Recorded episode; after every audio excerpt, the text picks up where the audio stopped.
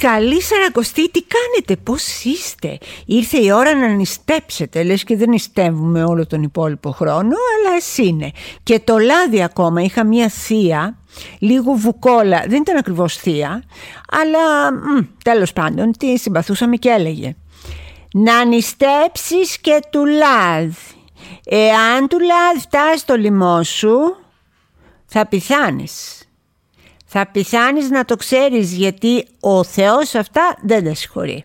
Αυτή είχε μια ευθεία γραμμή με το Θεό, ήταν φιλαράκια προφανώς και τα λοιπά. Του λέει Θεέ τι έγινε, ας πούμε αυτή έφαγε λάδι, λέει φάτε την, δεν υπάρχει θέμα, είναι ξέρεις αυτές. Αυτές θεούσες που μιλάνε πρώτες και καλύτερες με τους ε, θεούς.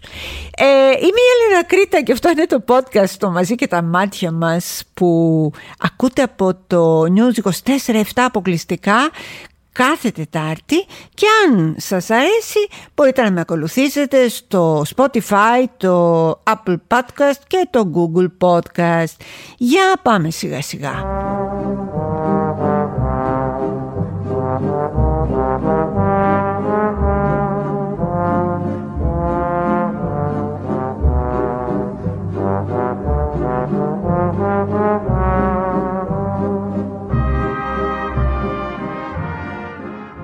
Βγήκαν που λέτε οι άνθρωποι για το τρίμερο, για το τρίμερο. Και βγήκαν όλοι αυτοί οι ακροδεξιούρες, οι, οι αχαρακτήριστοι αυτοί τύποι να πούνε ναι και μετά λέτε αυτό που λέω εγώ κοπελιά, αυτός ο τύπος, κοπελιά μετά μας λες ότι δεν έχεις λεφτά και σου φταίει ο Μητσοτάκης, τότε γιατί πήγες βόλτα το τρίμερο; Που όταν βρήκες τα λεφτά; Τα κλέψε ρε μαλάκα, τα κλέψε τα λεφτά από σένα, από τη τσέπη σου μπήκε νύχτα και βρήκε μία τσέπη του παλτού και στάκλεψε. Μα είστε τόσο ηλίθιοι. Είστε τόσο πολύ ηλίθιοι. Δεν μπορείτε να καταλάβετε ότι αυτοί οι άνθρωποι βρίσκουν ένα τριήμερο το οποίο ε, βοήθησε και ο καιρός στο κάτω-κάτω της γραφής και παίρνουν μία ανάσα η ψυχούλα τους αυτή η ψυχούλα τους που είναι στομωμένη που είναι μπουκωμένη από την πίκρα τα βάσανα, τα δάκρυα η ψυχούλα τους παίρνει μία ανάσα μπαίνει σαν από ένα φεγγίτι της καρδιάς μια χτίδα και τους ζεσταίνει. Πού πάνε νομίζετε αυτοί οι άνθρωποι; Νομίζετε ότι πάνε στις Μαλδίβες, νομίζετε ότι πάνε σε Αιχέλες, νομίζετε ότι πάνε στη Μύκονο; Με τους πιγκουίνους. Τι νομίζετε ακριβώς; Στη Λούτσα πάνε εδώ παραδίπλα εκτός. Αν θεωρείτε ότι η Λούτσα ας πούμε είναι, ε, να πού είναι του Βαρδινογιάννη δεξιά το σπίτι, της Λάτση αριστερά, εγώ είμαι στο κέντρο. Στη Λούτσα πάνε.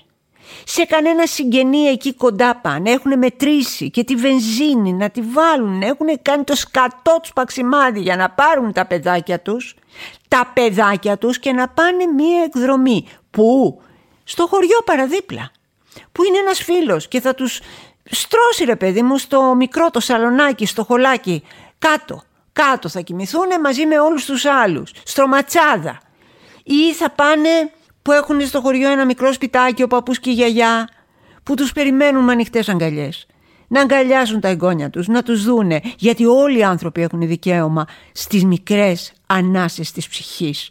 Όλοι οι άνθρωποι έχουν δικαίωμα στις μικρές εισπνοές του χαμόγελου. Όλοι μα όλοι. Και αυτά τα παιδάκια, αυτά τα παιδάκια, κυρία μου, κοπελιά και το παιδάκι βλέπω, ε, και το παιδάκι.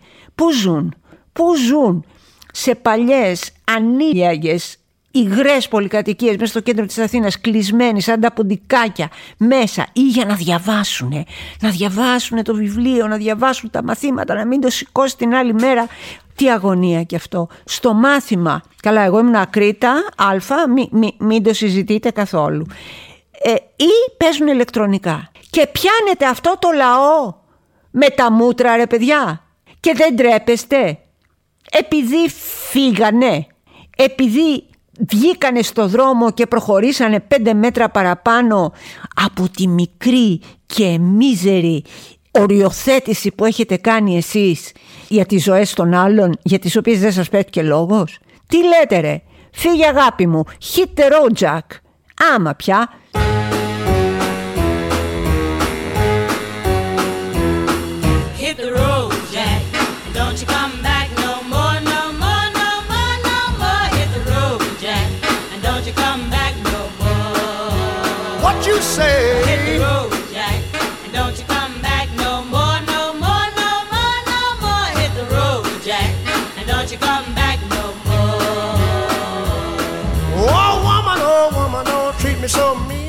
Hit the Road Jack, ένα κλασικό τραγούδι του Ray Charles. Έτσι λοιπόν να φύγετε αγάπες μου, να φύγετε, να φύγετε, να πάτε να δείτε τον παππού και τη γιαγιά, να πάτε να δείτε τους γονείς σας που ξεροσταλιάζουν από τη μοναξιά χωρίς εσάς και που κάνουν ετοιμασίες, ό,τι μπορούν, όσο μπορούν, ζυμώνουν τις λαγάνες, φτιάχνουν τις ταραμοσαλάτες, να αγκαλιάσουν, να αγκαλιάσουν, άδειες αγκαλιές είναι αυτές και εσείς πρέπει να πάτε, να πάτε να τις γεμίσετε τις αγκαλιάς και να τους πνίξετε στα φιλιά.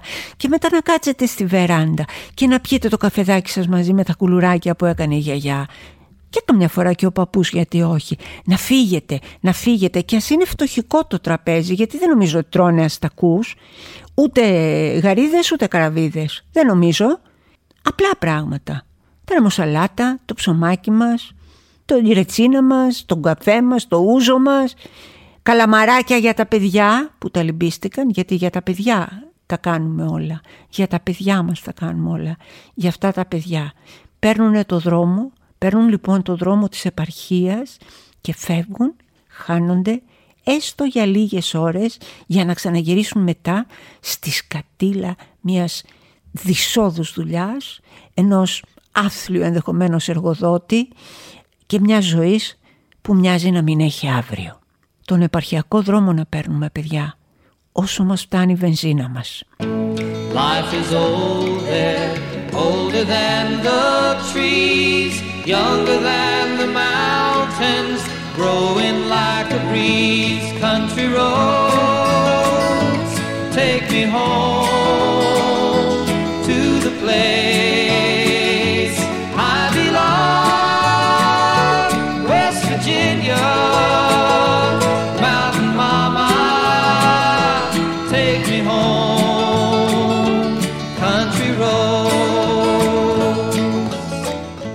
είδατε αυτό το άθλιο, αυτό το, το άθλιο και το ελεηνό το θέαμα στον Άγιο Πεντελεήμονα με τις, που πήγαν να κάνουν έξωση σε μια ανάπηρη γυναίκα. Το είδατε που ο ή δεν ξέρω τι είναι, νομίζω είναι γυναίκα δικαστικός κλητήρας, σκαρφάλωσε με κάποιο κόλπο από το σπίτι του γείτονα ξέρω εγώ και μπουκάρισε κυριολεκτικά μπουκάρισε μέσα στο σπίτι της γυναίκας της ανάπηρης η οποία έβαλε τα κλάματα και δεν ήξερε τι να κάνει έντρομη και η αστυνομική από δίπλα και της έλεγε αυτή «Σήκω λέει, σήκω, θα πας γυροκομείο, σήκω». Εν τω μεταξύ, γι' αυτό σας λέω ότι ρε παιδιά κάτι αλλάζει, κάτι καλό πάει να γίνει. Οι γείτονες ξεσηκωθήκανε, το καταλάβανε και πήγανε ας πούμε να εκδηλώσουν και την αλληλεγγύη τους αλλά και να εμποδίσουν τα κοράκια να διώξουν τη γυναικούλα από το σπίτι της. 12 η ώρα το μεσημέρι ήτανε και μαζεύτηκε κόσμος εκεί. Μαζεύτηκε κόσμος. Ε, λένε λοιπόν ότι αυτή η γυναίκα ήταν σε ένα αμαξίδιο αναπορικό και είχε πάρει γυναίκα, άκουρε παιδί μου, δεν, δεν είναι, δεν μπορώ δηλαδή, ε, είχε πάρει γυναίκα στεγαστικό δάνειο το οποίο δεν μπορούσε να αποπληρώσει. Και το δάνειο πέρασε σε φαντ. Και όταν η γυναίκα πήρε αναπηρική σύνταξη, το κολοσιαίο ποσό, ξέρετε πόσο πήρε; 300 ευρώ το μήνα. Και με τα 300 ευρώ το μήνα η κακομήρα ζήτησε να κάνει διακανονισμό. Και δεν τις ε, απαντήσαν καν, τη φτύσανε. Τη φτύσανε, δεν τις απαντήσανε καν και σε τίποτα. Είναι χαρακτηριστικό ότι η αστυνομική, ε, της λέει αυτή, αυτή αυτός, τέλος πάντων δικαστικός κλητήρας, γιατί δεν είναι όλοι έτσι, για όνομα της Παναγίας, ε, μέσα στην τσάντα. Λέει: Πάρ την τσάντα σε πέντε λεφτά, λέει: Μας καθυστερείς. Μας... Έκλεγε η γυναίκα, σπάραζε στο αναπηρικό το κορεζάκι, της έλεγε: Με καθυστερείς. Και βάλε μέσα στην τσάντα τα φάρμακα της ε, γιαγιάς και της λέει: Έλα, έλα, έλα, έλα, θα πας γυροκομείο. Και λέει: Αυτή 50 χρονών είμαι. Εσένα τα παιδιά σου θα σε πήγαιναν στο γυροκομείο. Σπάραζε, σας λέω. Αυτή είναι, αυτή είναι. Αυτό κάνανε. Διώχνανε τη γυναίκα από το σπίτι. Θα το παρακολουθούμε θα το παρακολουθούμε από κοντά. Αυτό το θέμα δεν θα το αφήσουμε να πέσει κάτω. Μα το σπίτι της, τη φωλιά της, το άσυλό της. Πάρ' το στεφάνι μας, πάρ' το γεράνι μας, Στη δραπετσόνα πια δεν έχουμε ζωή. Κράτα το χέρι μου και πάμε αστέρι μου. Εμείς θα ζήσουμε κι ας είμαστε φτωχοί. Δραπετσόνα, ένα πραγματικά δυστυχώς ε, επίκαιρο ακόμα και σήμερα τραγούδι που έγραψαν ήταν η συνάντηση τριών μεγάλων του Μίκη Θεοδωράκη, του Τάσου Λιβαδίτη και του ε, Γρηγόρη Μπιθικότσι για τους ξεσπιτωμένους πρόσφυγες της δεκαετίας του 60 στην περιοχή της Δραπετσόνας. Και λέει κάπου με μαχτισμένο κάθε πέτρα και καημός, κάθε καρφί του πίκρα και λιγμός. Μα όταν γυρίζαμε το βράδυ από τη δουλειά, εγώ και εκείνη όνειρα, φιλιά. Το δέρνα γέρας και η βροχή, μα ήταν λιμάνι και αγκαλιά και γλυκά παντοχή. Αχ το σπιτάκι μας, κι αυτό είχε ψυχή. Πάρ το στεφάνι μας, πάρ το γεράνι μας, στη θραπετσόνα πια δεν έχουμε ζωή. Κράτα το χέρι μου και πάμε αστέρι μου. Εμείς θα ζήσουμε κι ας είμαστε φτωχοί. Με μαχτισμένο κάθε πέτρα και καημός κάθε καρφί του πίκρα και λιγμός Μα όταν γυρίζαμε το βράδυ απ' τη δουλειά εγώ και εκείνη όνειρα φιλιά Ξέρετε αυτό είναι εμβληματικό τραγούδι. Βρήκα ένα άρθρο στη LiFO που λέει πώς γράφτηκε η θρυλική Δραπετσώνα του Μίκη Θεοδωράκη η τραγική ιστορία ενός διαχρονικού ζεϊμπέκικου που ερμήνευσε ο Γρηγόρης Μπιθικότσης. Ε, πάρα πολύ ε, εξαιρετικό άρθρο, μου άρεσε πολύ ε, από το Γιάννη Δημητρέλο και λέει ποια ήταν τα περιστατικά της δεκαετίας του 60 που οδήγησαν στο ξερίζωμα, στον καινούριο ξερίζωμα των προσφύγων από τη Μικρά Ασία που είχαν πάει να φωλιάσουν σε μια μικρή ε, γωνιά της γης γεμάτη χαμόσπιτα, γεμάτη παράγγες, γεμάτη χαλάσματα για να μπορέσουν να βάλουν ένα κεραμίδι στο κεφάλι. Είναι λοιπόν η δεκαετία του 60, οι πληγές ε, του εμφυλίου πολέμου όχι μόνο δεν έχουν κλείσει οριστικά, αλλά έχουν εξελιχθεί σε σπινθήρα πολιτικού διχασμού με την ΕΡΕ του Κωνσταντίνου Καραμαλή, την Ένωση Κέντρο του Γεωργίου Παπανδρέου, την ΕΔΑ και κάτι που αρχίζει να μοιάζει με παρακράτος και όλα αυτά να αποτελούν τα πιόνια μιας νοσηρής σκακέρας.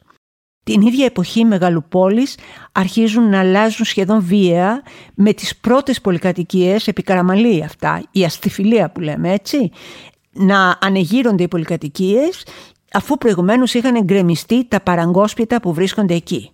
Αυτή λοιπόν ήταν η νέα τραγική πραγματικότητα των ανθρώπων της Δραπετσόνας. Είναι δε πάρα πάρα πολύ χαρακτηριστικό ότι εκείνη την εποχή η κυβέρνηση ήθελε να τους διώξει τους πρόσφυγες, αυτούς τους κυνηγημένους ανθρώπους, τους πρόσφυγες, που κι εγώ από εκεί προέρχομαι, να τους διώξει χωρίς να τους δώσει αποζημίωση.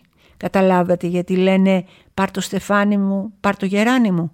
Αυτά είχανε μόνο, χωρίς μία φύγανε νέα ζευγάρια, γέροι άνθρωποι, οικογένειες, σέρνοντας ένα στεφάνι, ένα γεράνι που το ποτίζανε με αγάπη κάθε μέρα, ένα κλουβί με ένα καμαναρίνι και ίσως και ένα δέσποτο σκυλάκι που το ταΐζανε και του είπανε «Έλα και εσύ Μιχαλάκη, έλα μαζί μας στο άγνωστο και όπου μας βγάλει η μοίρα μας». Αυτή ήταν.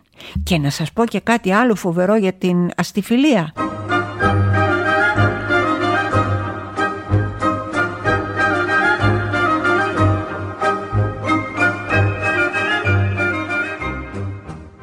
Για να καταλάβετε ότι οι ασπρόμαυρες εκείνες ε, ταινίες τις οποίες ε, τις ελληνικές λέγαμε αχ πόσο αθώες ήταν και... δεν ήταν ιδιαίτερα αθώες Καταρχάς μερικές είναι καταπληκτικές, είχαμε μεγάλους ηθοποιούς, αυτό δεν το συστάμε και υπάρχουν κείμενα όπως του Σακελάριου ή του ε, Τσιφόρου Βασιλιάδη και τα λοιπά, τα οποία ήταν πραγματικά εξαιρετικά. Όμως, θυμάστε, είχε ξεκινήσει τότε μια μόδα, εμείς αυτά τα είδαμε στην τηλεόραση, που οι ήρωες των ταινιών θέλανε να φύγουν από το σπίτι, το παλιό το όμορφο το σπιτάκι, με την αυλή, με τις κοτούλες και να πάνε σε πολυκατοικία. Ήταν πολύ σημαντικό το να πάνε σε πολυκατοικία γιατί ξέρετε τι έκαναν έτσι. Εμέσως πλην σαφέστατα διαφημίζανε αυτό το καινούριο τρόπο ζωής που έφερε ο Καραμαλής τότε όπου γκρεμίζονταν το σύμπαν και πηγαίναν αυτοί στα κουτιά στα διάρια, στα τριάρια και οι πιο άνετοι στο ρετυρέ. Έχουμε την ταινία αυτή την ε, Στουρνάρα 288 που έπαιζε και η Σοφία Βέμπο έπαιζε και ποιος δεν έπαιζε; Νομίζω και ο Ηλιόπουλος, νομίζω και σίγουρα ο Ρέστης ο Μακρύς ο σπουδαίος που βλέπουμε μια νέα τάξη ανθρώπων, μια νέα κοινωνία που είναι η κυρία Φιφή, η κυρία Φοφό, η κυρία Φούλα, η κυρία Φιφίκα και μετακινούνται, μετακομίζουν με δόξα και τιμή στα διαμερίσματα των πολυκατοικιών. Το ίδιο και στην ταινία με το Θανάση Βέγκο και την Νίκη Λινάρδου και το Λάμπρο Κωνσταντάρα, το «Θα με κάνεις Βασίλισσα», που το όνειρο της γυναίκας του Βέγκου τέλος πάντων είναι να πάνε σε πολυκατοικία, να αγοράσουν πολυκατοικία. Μια ολόκληρη λοιπόν ε, μυθολογία είχε στηθεί με συμμάχους ακούσιους ή εκούσιους για να καταστραφεί η Αθήνα όπως την ξέρουμε και να μετακινηθεί η μισή επαρχία εδώ για να ζήσουν σε αυτά τα κουτιά. Έτσι γίνονται τότε. Αυτό ήταν. Σου έλεγε αυτό το όνειρο πρέπει να έχεις. Αυτό το όνειρο. Αυτό είναι για σένα. Και εσύ το πίστευες.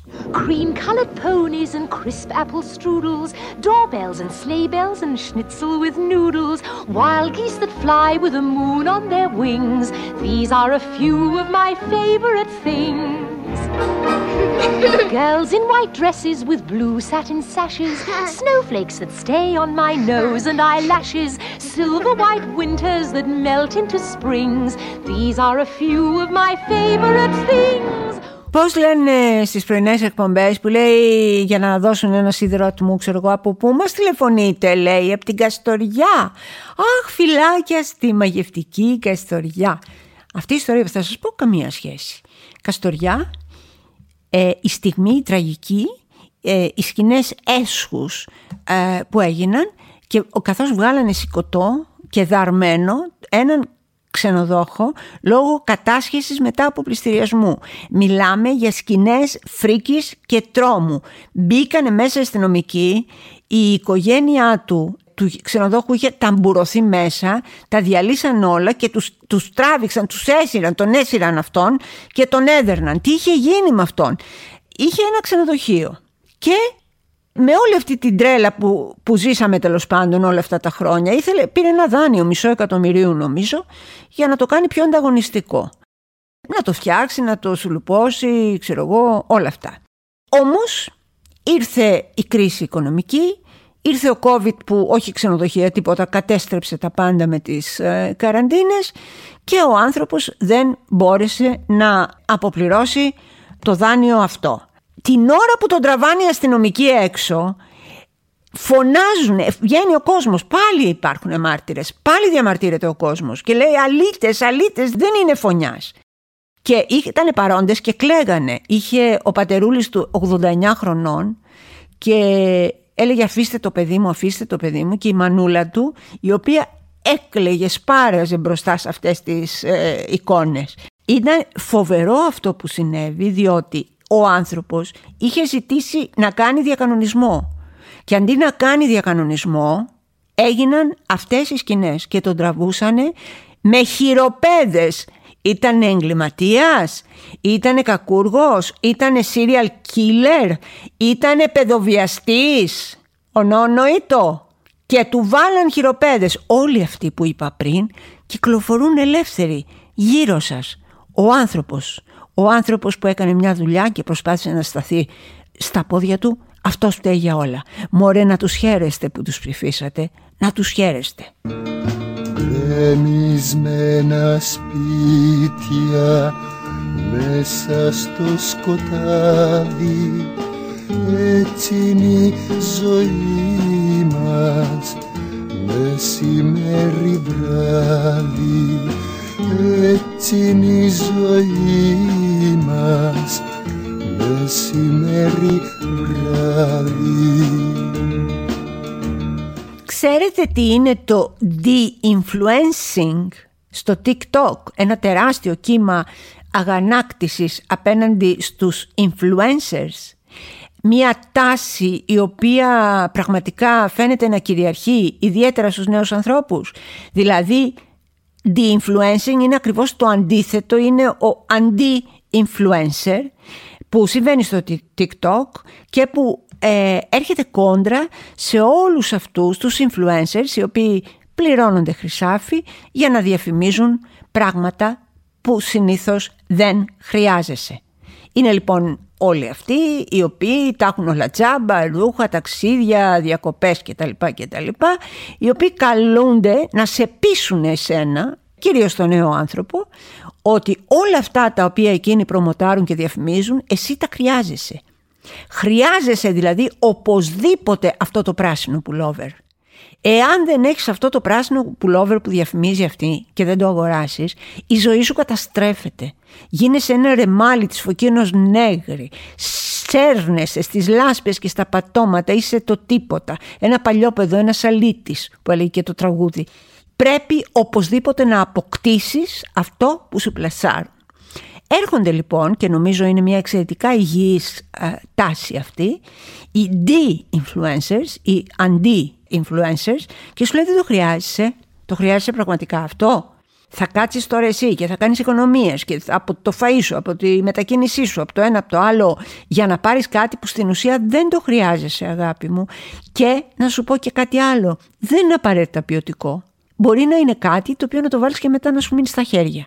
Μην αγοράζετε ό,τι βλέπετε εδώ πέρα. Μας λέει ένα ε, βίντεο που έχει κάνει η Βαλέρια Φρίντε ή Βαλέρια Φράιντ, δεν ξέρω τι εθνικότητας είναι, που έχει ήδη 1,5 ε, εκατομμύρια προβολές. Λέει λοιπόν ότι ό,τι γίνεται viral δεν είναι απαραίτητα καλό. Έχω δοκιμάσει λέει, προϊόντα πολλά και εδώ νομίζω ότι τους αξίζει, κάποια αξίζουν και τα περισσότερα δεν αξίζουν. Λένε ότι αυτή είναι η αρχή του τέλους για τις ε, influencers και τους influencers. Σίγουρα είναι πάντως μια κοινωνική αποκαθήλωση και νομίζω ότι είναι μια τάση που πραγματικά έχει ενδιαφέρον και αξίζει να την παρακολουθήσουμε.